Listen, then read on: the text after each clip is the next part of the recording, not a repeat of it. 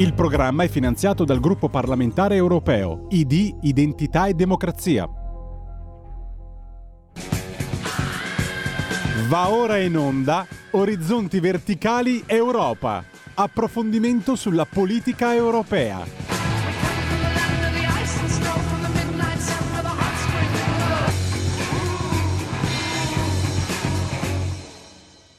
Eccoci, eccoci, buongiorno.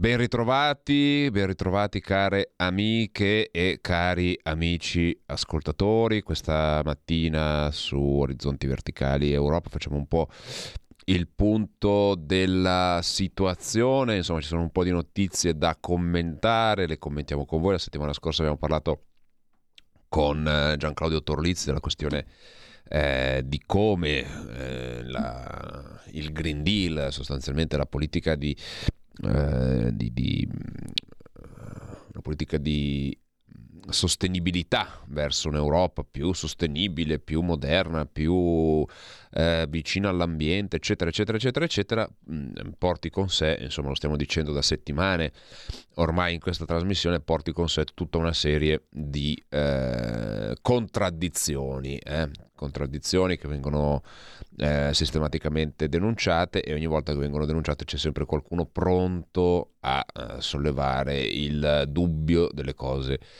che, che vengono dette, eh? sollevare un po' il dubbio delle cose che vengono dette, ne abbiamo parlato, eh, se, se, ne sono occupate anche le Iene, eh? qualche giorno fa hanno ripreso un mio intervento e ci hanno tenuto ad andare a puntualizzare punto per punto il mio intervento, come se eh, nel mio intervento ci fossero delle cose dette non vere. Ecco, poi andremo a spiegare alle Iene, fonti alla mano, che tutto quello che è stato detto in un intervento, per carità, breve, perché in due minuti non è che si possa citare anche le fonti eh, in maniera così dettagliata, ma è tutto documentato, è tutto documentabile, quindi andremo a spiegare agli amici delle Iene che forse qualche imprecisione in realtà l'hanno detta loro, ma eh, insomma lo sappiamo, non sono, non sono un programma di divulgazione scientifica, sono un programma finalizzato a buttarla in cacciara, come si dice in questi casi, e quindi diciamo che mi appunto sul petto una medaglietta che vale poco, ma, eh, ma lì è.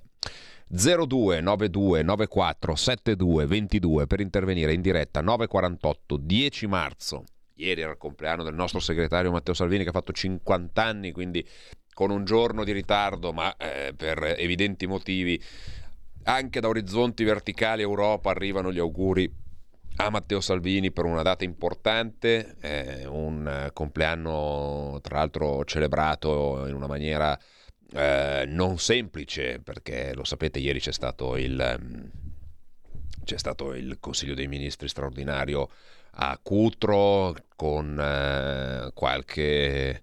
Eh, qualche luce, qualche ombra. Sicuramente il fatto di aver inasprito le pene nei confronti degli scafisti è qualcosa di positivo, di fatto si va a, ehm, si va a recuperare in parte quelli che erano i decreti Salvini, che erano quelli che di fatto avevano fermato e ho rallentato di molto le, ehm, gli sbarchi e conseguentemente le, eh, le, morti. E in tutto questo ovviamente è arrivata questa settimana la proposta del governo inglese che adesso andiamo a recuperare eh, di ehm, sostanzialmente eh, di mh, mm, respingere in maniera ferma ehm, in maniera ferma i, ehm, gli immigrati clandestini fino ad arrivare a eh, rimpatriarli o portarli nell'isola, della, nell'isola in Africa. Adesso vi recupero l'articolo, facciamo così. Intanto linee aperte 0292 947222 e invece se volete scriverci il numero ormai lo conoscete bene 346 642 7756 se volete avere la possibilità se volete mandarci un eh, messaggino così eh, ci potete scrivere eh, velocemente eh. Allora vediamo vediamolo qua ok leggiamo eh, no questo non va bene Uh, uh, uh, eccolo qua, vediamo se... Linea durissima. Linea durissima. Aspettate, eh, che qua non mi fa entrare. Qua sono i potenti mezzi di Radio Libertà. Intanto vi ricordo che se volete darci una mano anche dal punto di vista della, del, dell'aggiornamento tecnologico, potete abbonarvi, che eh, con qualche soldino possiamo risolvere anche questo problema. Pronto? Pronto, ciao, auguri. Innanzitutto auguri a Salvini. Grazie, grazie da parte sua. Poi un'altra fate, falli tu per me. Poi un'altra cosa, ma tu parli delle Iene. Allora, le Iene non, fa, non, non sono di Mediaset?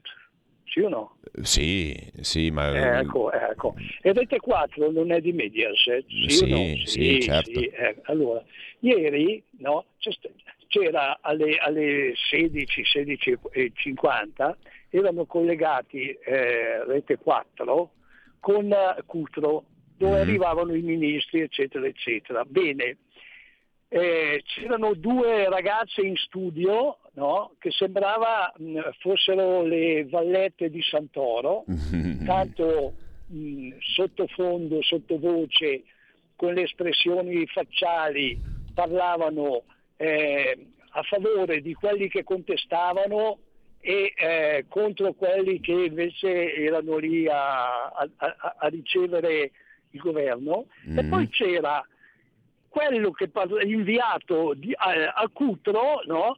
che addirittura parlava contro il governo.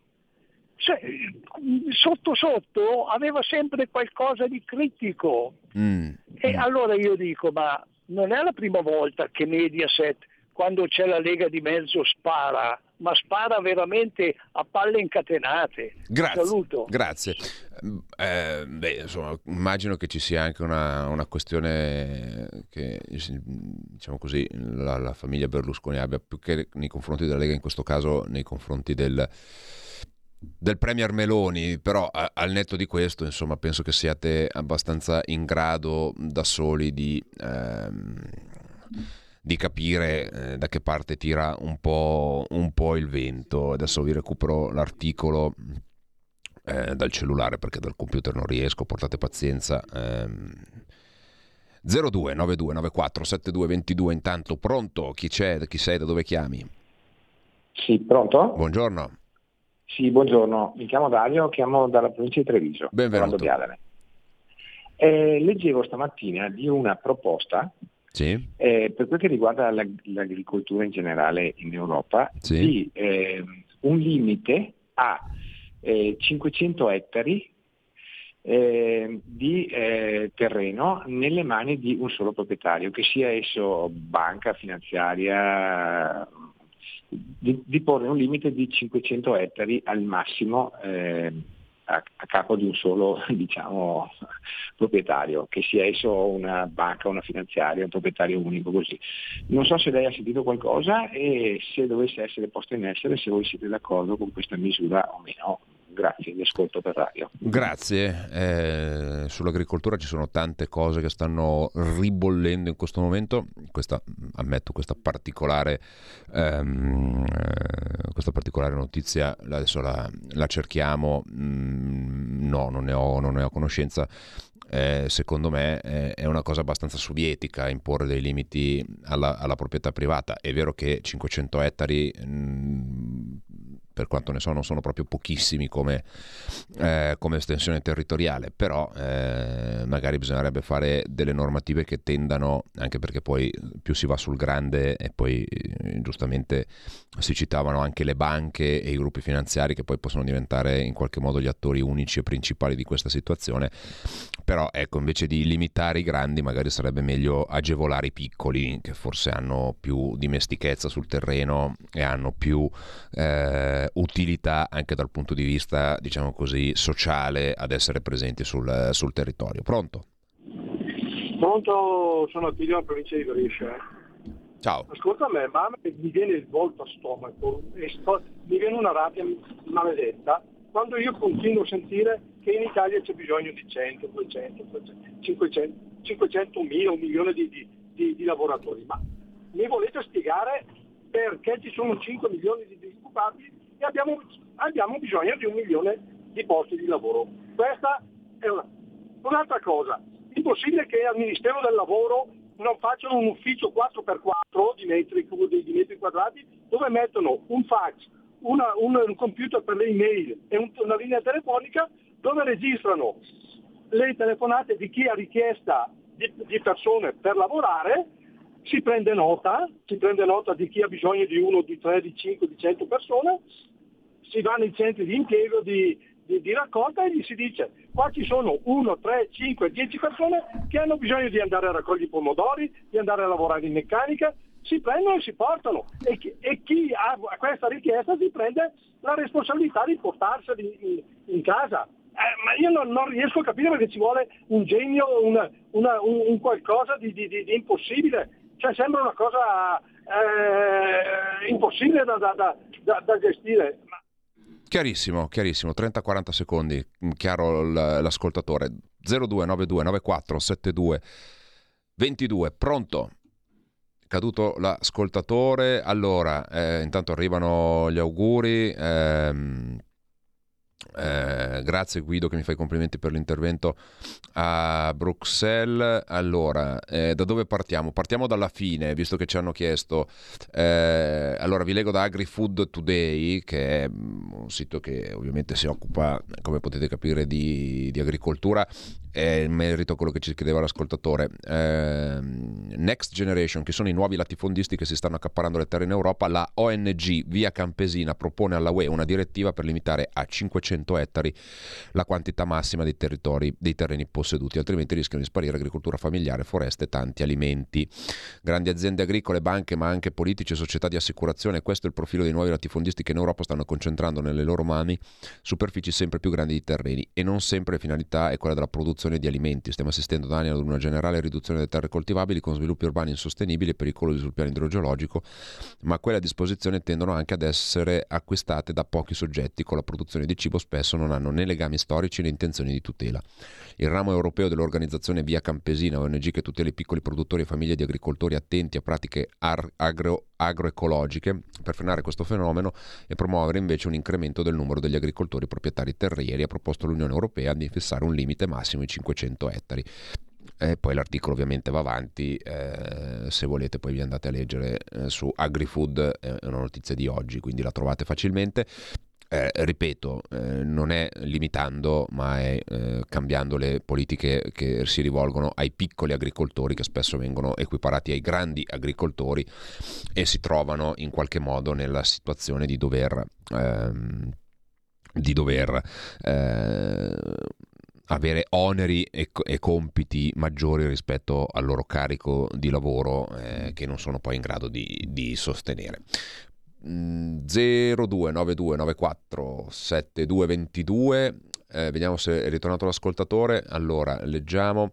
Buongiorno, sono d'accordo con la cosiddetta accoglienza, ma dopo gli accolti hanno un lavoro, una casa. Chi gli darà oppure ehm, chi gliela darà oppure magari ne occuperanno una o in affitto che non pagheranno ammesso che siano riusciti ad averne una? Ecco che in automatico arrivano i salvatori offrendo loro un lavoro ben pagato, droga da vendere, prostituzione e chissà che altro.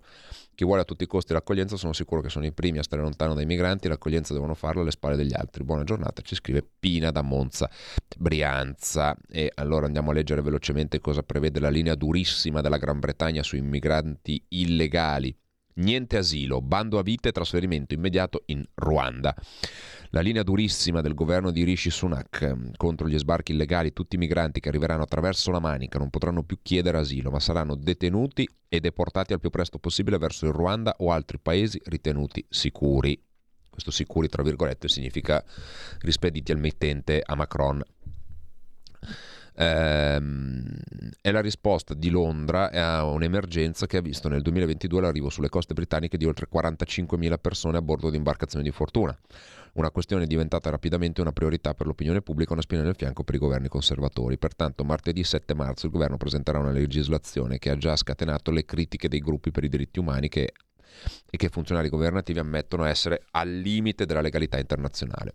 Decine di migliaia di persone potrebbero essere detenute in siti militari e il ministro dell'interno avrà l'obbligo legale di deportarle appena ragionevolmente fattibile. Norme che si applicheranno anche alle famiglie, perfino ai minori non accompagnati. Tutti gli immigrati illegali si vedranno inoltre combinare un bando a vita a tornare in Gran Bretagna e non potranno mai più ottenere la cittadinanza britannica. Dall'altro lato il governo ha promesso che aprirà rotte legali e sicure per i richiedenti asilo, anche se non ha specificato in che modo la possibilità di insediarsi in questo paese è, e di diventare cittadini britannici non è un diritto umano, è un privilegio, ha detto una fonte governativa. Questo è perché bandiremo gli immigrati illegali e poi ovviamente l'articolo va avanti. Eh, ci fermiamo qualche istante per eh, la pubblicità e poi riprendiamo da qui. Tutte le domeniche, dalle 8 alle 10, la rassegna stampa del giorno e alcuni dei fatti principali della settimana che si è appena conclusa, con eh, ospiti e telefonate in diretta. La domenica mattina non perdere contatto con la realtà su Radio Libertà, senza filtri né censure.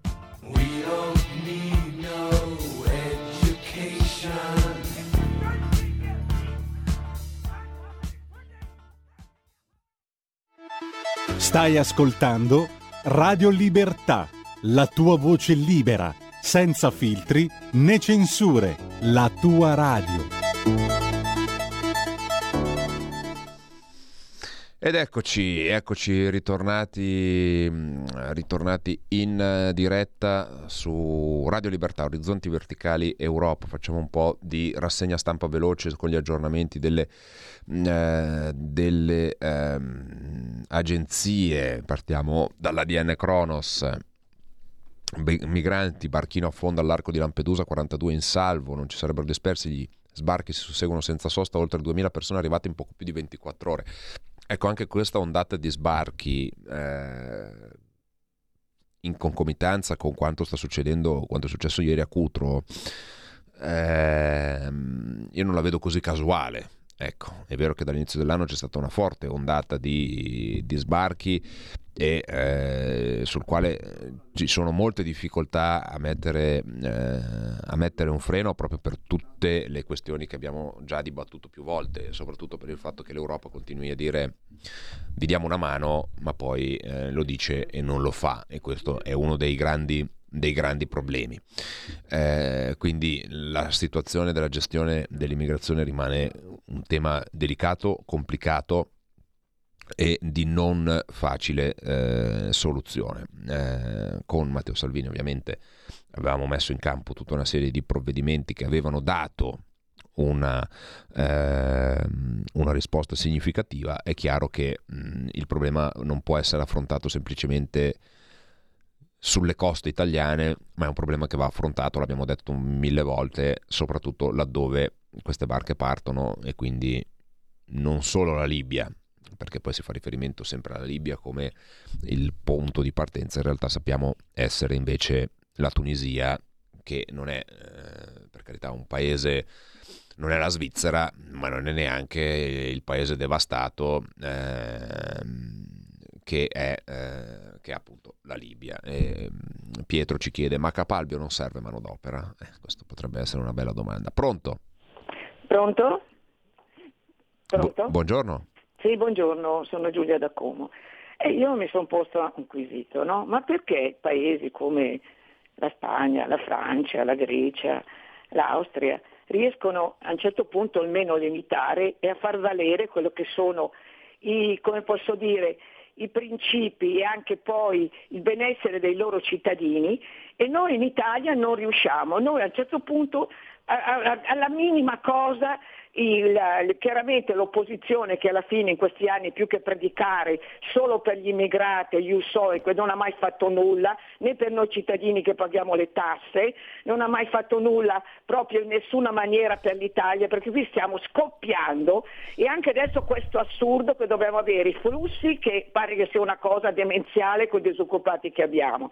In più ne arrivano adesso in 24 ore non sono arrivati più di mille, non lo so, ma come ci vogliono ridurre l'Europa e anche questo governo e soprattutto quelli dell'opposizione che vanno avanti veramente a remare contro i cittadini italiani? insomma che si dia una regolata perché la gente non ne può più e fra un po' ci ribelliamo anche noi. Buona grazie, giornata. grazie, buona giornata anche a lei. Andiamo a vedere le notizie intanto 02929472 22 sull'ANSA, eh, aspettate eh, che eh, vi trovo un paio di notizie da, eh, da, darvi. No, eravamo sul Corriere, scusate. Tasse, chi ci guadagna con tre aliquote IRPEF per i redditi più alti, risparmi per 1500 euro, le simulazioni come cambiano gli stipendi, l'ipotesi più accreditata prevede tassa al 27-28% per il creditore dei redditi medi, favorendo chi dichiara tra i 28.000 e i 50.000 euro l'anno. Le quattro ipotesi 50.000 euro annui. Le quattro ipotesi sul tavolo del Ministero, la liquidità possibili risparmi preventivabili e poi stretta sugli evasori, Ruffini recuperati 24 miliardi via ai controlli incrociati. Questo, ehm, questo, è quanto riporta il, il, Corriere. Andiamo su Repubblica, che ovviamente non avrà altro che parole eh, di fiele per il governo. Infatti, ehm, il titolo è Il governo si è fermato a Cutro, Cutro disfatta di Meloni che cede al pressing di Salvini. Non potevamo fare di più. Eh, e poi, ovviamente, tutta, eh, tutta una sequela di altri articoli che lasciano un po' il tempo che trovano su, su questo giornale. Prodi benedice Bonaccini presidente, Schlein l'ex sfidante oggi firmano il patto e, e anche sul fatto che mh, mm, eh, la, eh, la Schlein di fatto mh, vada a fare timbrare ogni decisione da Prodi, la dice lunga su quanto sia... Eh, su quanto siamo ancora indietro dal punto di vista eh, dal punto di vista dell'emancipazione anche politica di questa nuova presidenza. 029294 7222, andiamo a vedere se ci sono dei messaggi. Eh, pene fino a 30 anni per gli scafisti di morte, cooperazione con i paesi di partenza per fermare i flussi illegali, strutture più efficienti, maggiore protezione per i profughi veri, espulsioni più rapide per chi non può stare in Italia, avanti con il buon senso, il lavoro di squadra per salvare vite umane tutelare la sicurezza del nostro paese. Questo eh, ci manda il nostro amico Sammy Varini in, una, in un riassunto che non poteva essere fatto in maniera migliore ehm, rispetto a quanto detto da, ehm, sui decreti di sicurezza ieri in Consiglio dei Ministri, perché l'Italia non ha il coraggio di fare i provvedimenti come la Gran Bretagna, Beh, diciamo che ehm, qualcuno avrebbe anche il coraggio di farlo, ma non tutti. Buongiorno, ma prendere in considerazione introdurre il reato di clandestinità no? Eh, il reato di clandestinità esiste già, eh, il reato di immigrazione clandestina, eh, caro Daniele, esiste già, è già un reato previsto dal nostro ordinamento, tant'è che eh, anche se atto dovuto, anche se non, poi non darà um, probabilmente seguito, però tutti i sopravvissuti per esempio di Cutro eh, di fatto sono, sono, indagati per immigrazione clandestina. Eh, quindi questo, questo, già è nei fatti essere, essere, essere così. 02 92 94 72 22. Andiamo a vedere qualche altra eh, notizia dal punto di vista europeo. Ecco, questo è interessante. Eh, Bruxelles, creare industria per i reattori nucleari modulari. Eh, sul nucleare in Europa Bruxelles intende porre l'accento su due questioni. La sicurezza di approvvigionamento di combustibile nucleare, perché ci sono ancora cinque stati che dipendono dalle forniture russe, e la promozione della competitività dei piccoli reattori modulari con la creazione di un'industria europea per il settore.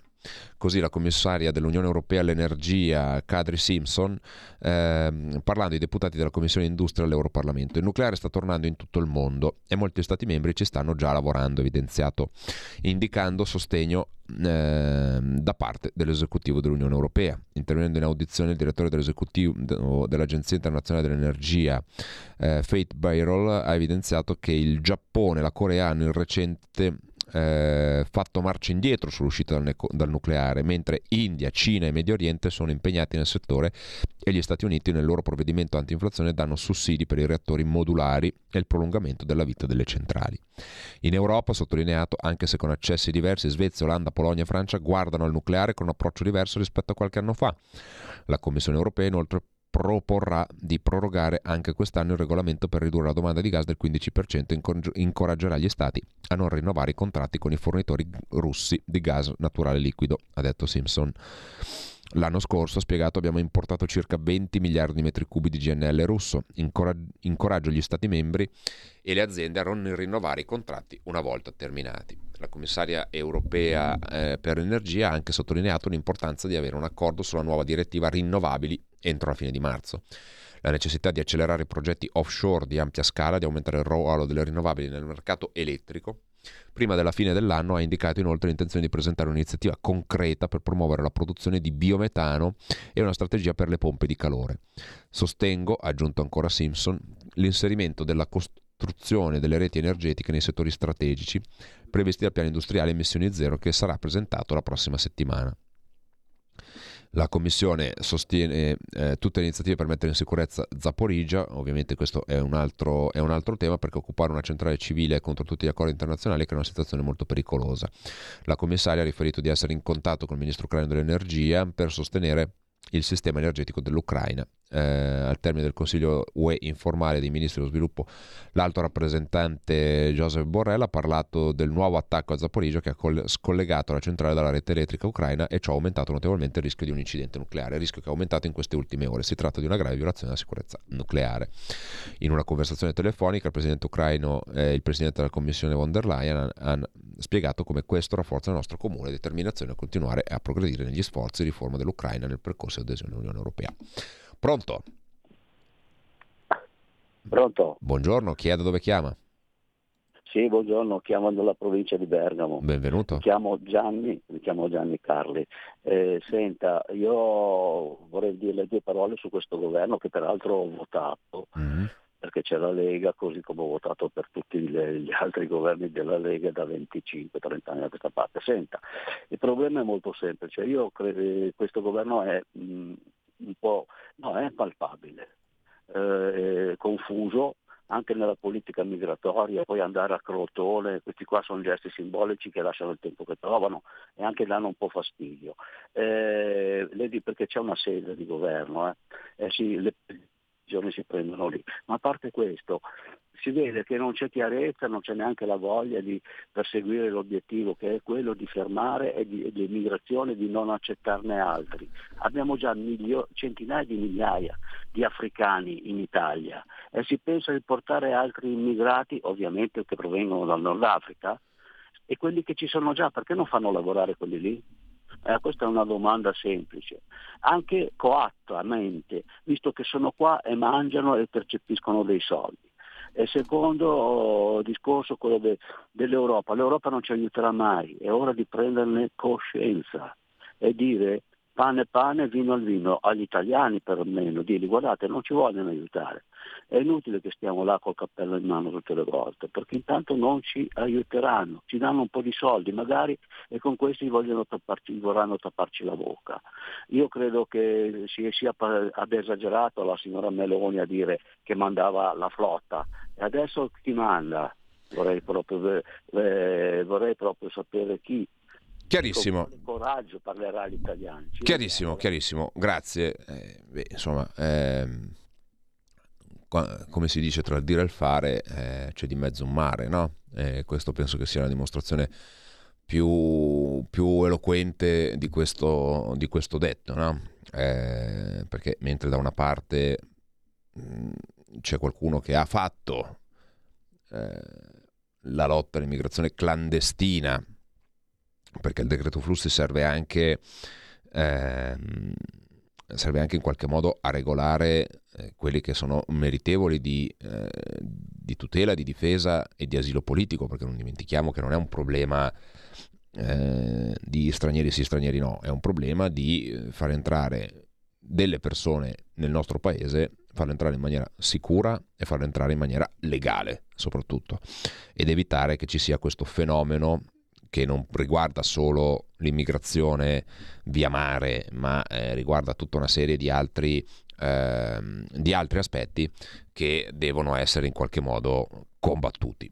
Eh, evidentemente eh, tra il dire e il fare appunto c'è di mezzo c'è di mezzo la legge, c'è di mezzo il governo, c'è di mezzo la politica, c'è di mezzo l'Europa, c'è di mezzo c'è di mezzo tante cose, c'è di mezzo tante cose che forse, eh, forse si, si, sono date un po' per scontato, si sono un po' sottovalutate e adesso, eh, e adesso eh, si fa un po' i conti con, con la realtà. Però diciamo che eh, io non vedo questo stato confusionale, come diceva l'ascoltatore, mm, eh, non ci sono bacchette magiche, questo, ehm, questo è chiaro, chiaro ed evidente.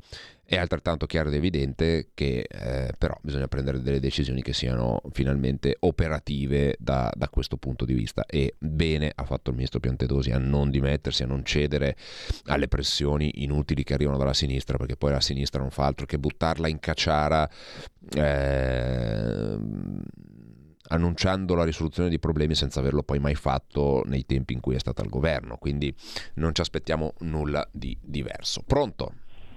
Sì, Alessandro, sono al Walter. Ciao, buongiorno. buongiorno. Complimenti per l'intervento che hai fatto al Parlamento europeo perché è visualizzatissimo, io lo sponsorizzo tutto spiano. Ti ringrazio. Una domanda, una domanda Alessandro.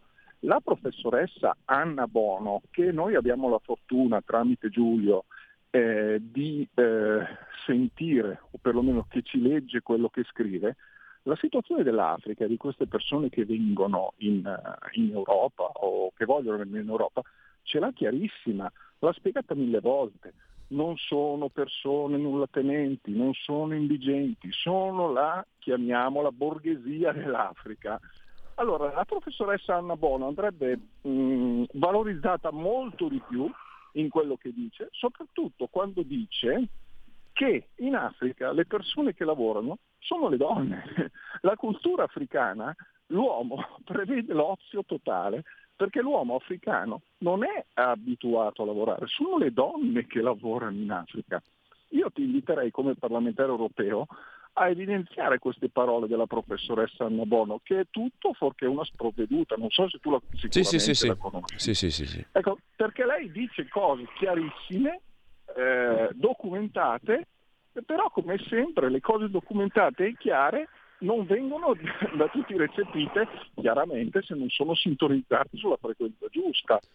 Fre- eh, tutto qua. Grazie. Ciao, grazie, grazie mille. Grazie mille. Eh, buongiorno Maria. Eh, gli africani maschi al loro paese non lavorano, invece le donne sono quelle che si prendono cura del casa, lavoro e figli. Questa è la fotografia di quello che succede in Italia. Gli uomini non lavorano, noi dobbiamo istruirli e insegnarli un lavoro. Purtroppo sarà di nuovo una presa in giro perché gli uomini quasi tutti non hanno voglia di lavorare, per questo scappano per fare i fagnai a pagamento in Italia. Insegniamo ehm, eh, un lavoro agli italiani volenterosi perché penso ce ne siano ancora tante. Mm, vabbè, mm, non ho capito, sì, ho capito più o meno il senso, però messaggio non chiarissimo e soprattutto non firmato. Mi raccomando, cercate di eh, di scrivere eh, il, almeno il, il nome. 029294 7222 e intanto c'è un problema diciamo più milanese poco europeo e più milanese che però in qualche modo si ricollega a tutto il discorso eh, dell'auto perché eh, va tutto verso una chiara eh, visione del mondo che c'è, che c'è a sinistra. Pronto? Sì, pronto, buongiorno, sono Fabrizio di Sabio Chiesa. Benvenuto. Allora, io volevo partire da una questione personale semplice. Mia moglie sta per andare in pensione dopo 42 anni di lavoro, 42, eh, non poca roba. Va a, la, va a, fare i conteggi e gli dicono che presumibilmente non arriverà neanche ai 1100 euro di pensione. E stiamo parlando di una signora nata nel 65 ha lavorato tutta la vita, si può dire, no? Uh-huh. E poi noi abbiamo in futuro tutti i ragazzi che stanno lavorando adesso che avranno una previsione di pensione, ma io lo già, sto già toccando con mano ascoltando quello che mi dicono, che sarà di 700-800 euro al mese. Praticamente stiamo portando generazioni di ragazzi verso la povertà quando saranno in età matura e poi noi ci preoccupiamo di salvare tutto il mondo, tutti i poveracci, tutti quelli che hanno problemi, tutti quelli che hanno le calamità mentre noi stiamo facendo diventare povera la nostra gente, abbiamo anche il senso di colpa di andare ad ospitare e accogliere gli altri, ma voglio dire, questa qua la barzelletta, è meglio che ce la togliamo dalla testa. Noi siamo gente che se abbiamo costruito qualcosa l'abbiamo fatto a furia di lavorare, a furia di sacrifici e nonostante tutto abbiamo un futuro incerto. Allora cos'è questa retorica che dobbiamo andare a prendere tutti? Ognuno nel proprio paese si deve arrangiare, noi dobbiamo accogliere certamente le persone che scappano dalla guerra, ma in un numero che ci possiamo permettere di mantenere, altrimenti ci troveremo fra 20-30 anni una popolazione di poveracci sia residenti che sia ospiti, è quello che bisogna togliersi dalla mentalità. Io non ho nessun senso di colpa verso gli altri perché ho lavorato tutta la vita. Chiarissimo, chiarissimo, è difficile anche, anche darti torto, eh, perché è, è, chiaro che, eh, però è chiaro che c'è anche un, eh, una visione, e l'articolo che vi leggo va proprio in questo, in questo senso. Eh, Milano, problema parcheggi, il comune valuta la sosta a pagamento per i residenti anche con una sola auto. Nel nuovo piano generale del traffico urbano, l'ipotesi di mettere a pagamento il pass per la seconda auto, nel tempo anche per la prima. Eh, il Censi eh, ho chiesto tutti gli scenari possibili. Sosta c'è un problema di capienza. L'offerta complessiva in città supera i 380.000 posti auto, suddivisi in circa 300.000 stalli su strada, 39.700 in parcheggi pubblici e oltre 42.500 in strutture private sufficienti per ospitare i veicoli dei residenti in città e circa 45.000 di quelli provenienti da fuori Milano. Restano fuori da, ehm, da strisce blu e parcheggi di vario tipo a forma circa 180.000 veicoli che ogni giorno arrivano in città. Dove parcheggiano? La risposta è semplice, tutta sosta irregolare. Senza bisogno di scomodare Lenin, Palazzo Marino si è chiesto che fare per risolvere la questione che in pratica si riduce a una, come ridurre il numero delle auto in circolazione. Tra le ipotesi contenute nell'aggiornamento del piano generale del traffico urbano ce n'è una che suona così. Trasformazione progressiva di tutte le autorizzazioni alla sosta su strada in pass onerosi con modulazioni basate sulle caratteristiche dell'utenza e delle classi dei veicoli. Tale provvedimento è coerente con l'obiettivo dei piani di riferimento, il piano urbano della mobilità e il piano aria-clima. Nei giorni scorsi eh, si è parlato più volte della possibilità per il comune di mettere a pagamento il pass per la seconda auto. I tecnici dell'AMAT avevano presentato un piccolo dossier secondo il quale ci sarebbero circa 80.000 nuclei familiari che hanno due auto e che, in quanto residenti, beneficiano per ciascuna macchina di un pass gratuito per la sosta intorno alla propria abitazione. L'ipotesi sarebbe quella di garantire il pass gratuito per la sosta soltanto per un'auto nucleo familiare, facendo pagare una tariffa annuale a partire dal secondo veicolo. In realtà, a leggere il documento interno del comune, la soluzione potrebbe essere molto più radicale. Nel tempo si potrebbe arrivare a far pagare il pass della sosta anche alla prima auto, con tutta una serie di modulazioni in base al tipo di veicolo e all'utenza. Pronto? Pronto? Buongiorno. Sì, buongiorno, sono Graziano, chiamo da Gallarate Varese. Ecco, so che lei è in Europa, eccetera, ma eh, diciamo la verità, voi che siete lì, eccetera ma, ma ehm, diciamo, cosa serve a fare l'Unione Europea? Che dopo ognuno fa per conto suo, ma ci mettiamo in mente di questo. Quando si uniscono parlano, parlano anche la Van dicono ma che cavolo è lì a fare? Parlano, parlano e parlano e dopo le cose sono come prima. I nostri poi non è come gli Stati Uniti d'America, ma noi, ma noi, abbiamo dei problemi, la Francia ha dei problemi, e, e la Germania dei problemi, tutti, siamo delle nazioni tutte diverse. Cosa, cosa ci mettiamo? Su certe cose forse con la momento che, che, guarda, se eravamo in lire io ero un signore. Quando siamo montati con l'euro sono diventato un povero, un povero, un povero sono diventato. E quindi cosa ci mettiamo in mente qualcosa? Che cosa? Che cosa dall'Europa? Che cosa? Grazie, Beh, l'Europa, come disse qualcuno, è quella, quella, fantastica idea che serve a risolvere problemi che senza di essa non ci sarebbero mai stati. Eh, quindi crea problemi che essa stessa produce, crea e ci fa cadere sulla, eh, sulla testa. Torno al, all'auto perché eh, è un'ipotesi che spiega l'assessora alla mobilità Arianna Censi. Ho chiesto ai tecnici di produrmi tutti gli scenari possibili e tutti i risultati ipoteticamente attendibili. Il passo oneroso per la seconda auto, il passo oneroso per tutti e per nessuno. Poi la politica su base di dati oggettivi deciderà che strada prendere. Al Consiglio Comunale voglio dare tutti gli scenari possibili. Resta il fatto che la stella polare di questa amministrazione, come ha ripetuto più volte il sindaco Sala, è quello di ridurre il tasso di motorizzazione in città e passare dalle 50 macchine ogni 100 abitanti alle 40 nel giro di 10 anni e per farlo è necessario rendere meno conveniente il possesso e l'uso dell'auto rispetto ad altri mezzi a partire dal trasporto pubblico. È qui che casca l'asino, è qui che casca l'asino, perché uno potrebbe dire, bene, meno auto, più mezzi pubblici. Parte il fatto che stiamo ancora aspettando una metropolitana che doveva essere pronta per Expo 2015, ne hanno aperto un pezzettino giusto per dire che l'hanno aperto, ma con dieci anni di ritardo forse ce la consegneranno. Ma a parte questo, eh, vogliamo far presente il fatto che non si può ed è moralmente disonesto dire un'affermazione del genere perché l'assessore Censi che dice è necessario rendere meno conveniente il possesso e l'uso dell'auto ed è perfettamente quello che stanno facendo, obbligando la gente a comprare un'auto nuova con l'area B perché è impossibilitata a girare a Milano, rendendo a pagamento to cure l'area C perché tanto chi ci abita dentro ce lo può permettere e chi abita fuori eh, si arrangi rispetto ad altri mezzi a partire dal trasporto pubblico. Però dal primo di gennaio il biglietto della metro è passato da 2 a 2,20 euro, aumentando del, 20%, aumentando del 10% il costo del biglietto. E qui il nocciolo della questione. Quindi qual è l'obiettivo del sindaco di Milano e della sinistra dello stesso identico obiettivo che vogliono portare avanti in Europa con le loro politiche sulla sostenibilità ambientale? Che chi ha i soldi si può permettere di pagare il pass dell'auto, si può permettere di pagare qualsiasi cosa e i poveri cristi? I poveri cristi devono andare a piedi perché non si potranno più permettere neanche il biglietto dell'autobus tra un po', perché continua ad aumentare.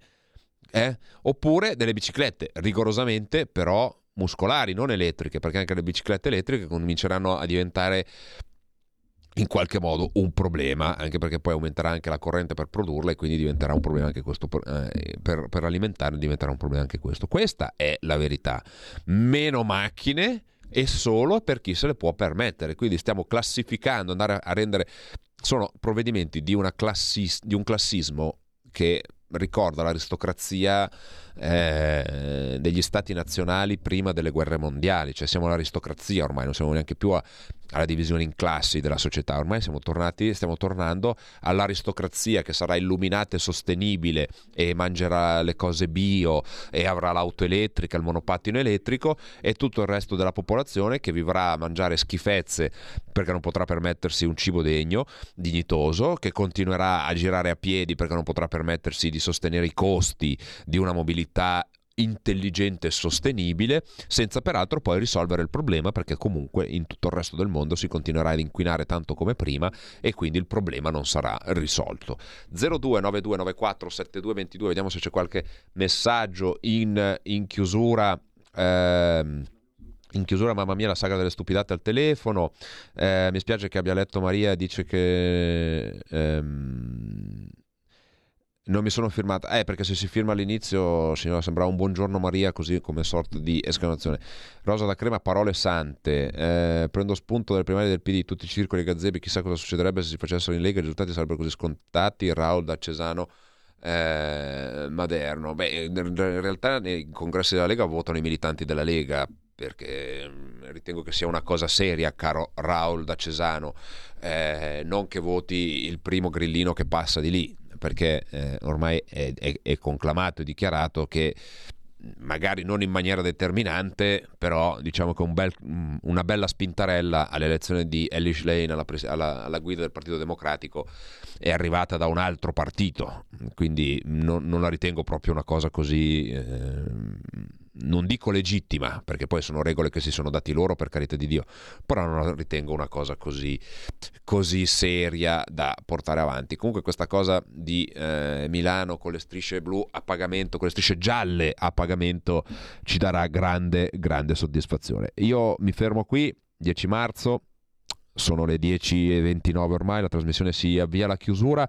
Ringrazio ovviamente Federico dall'altra parte dello studio per eh, l'assistenza tecnica, ringrazio tutti quelli che hanno chiamato, quelli che hanno scritto e hanno dato un contributo a questa trasmissione e non posso fare altro che ringraziare tutti quelli che ci hanno ascoltato da casa tramite il DAB, tramite l'applicazione, tramite il digitale terrestre, eccetera, eccetera, eccetera. Grazie a tutti, ci risentiamo lunedì. Avete ascoltato Orizzonti Verticali Europa. Il programma è finanziato dal gruppo parlamentare europeo ID Identità e Democrazia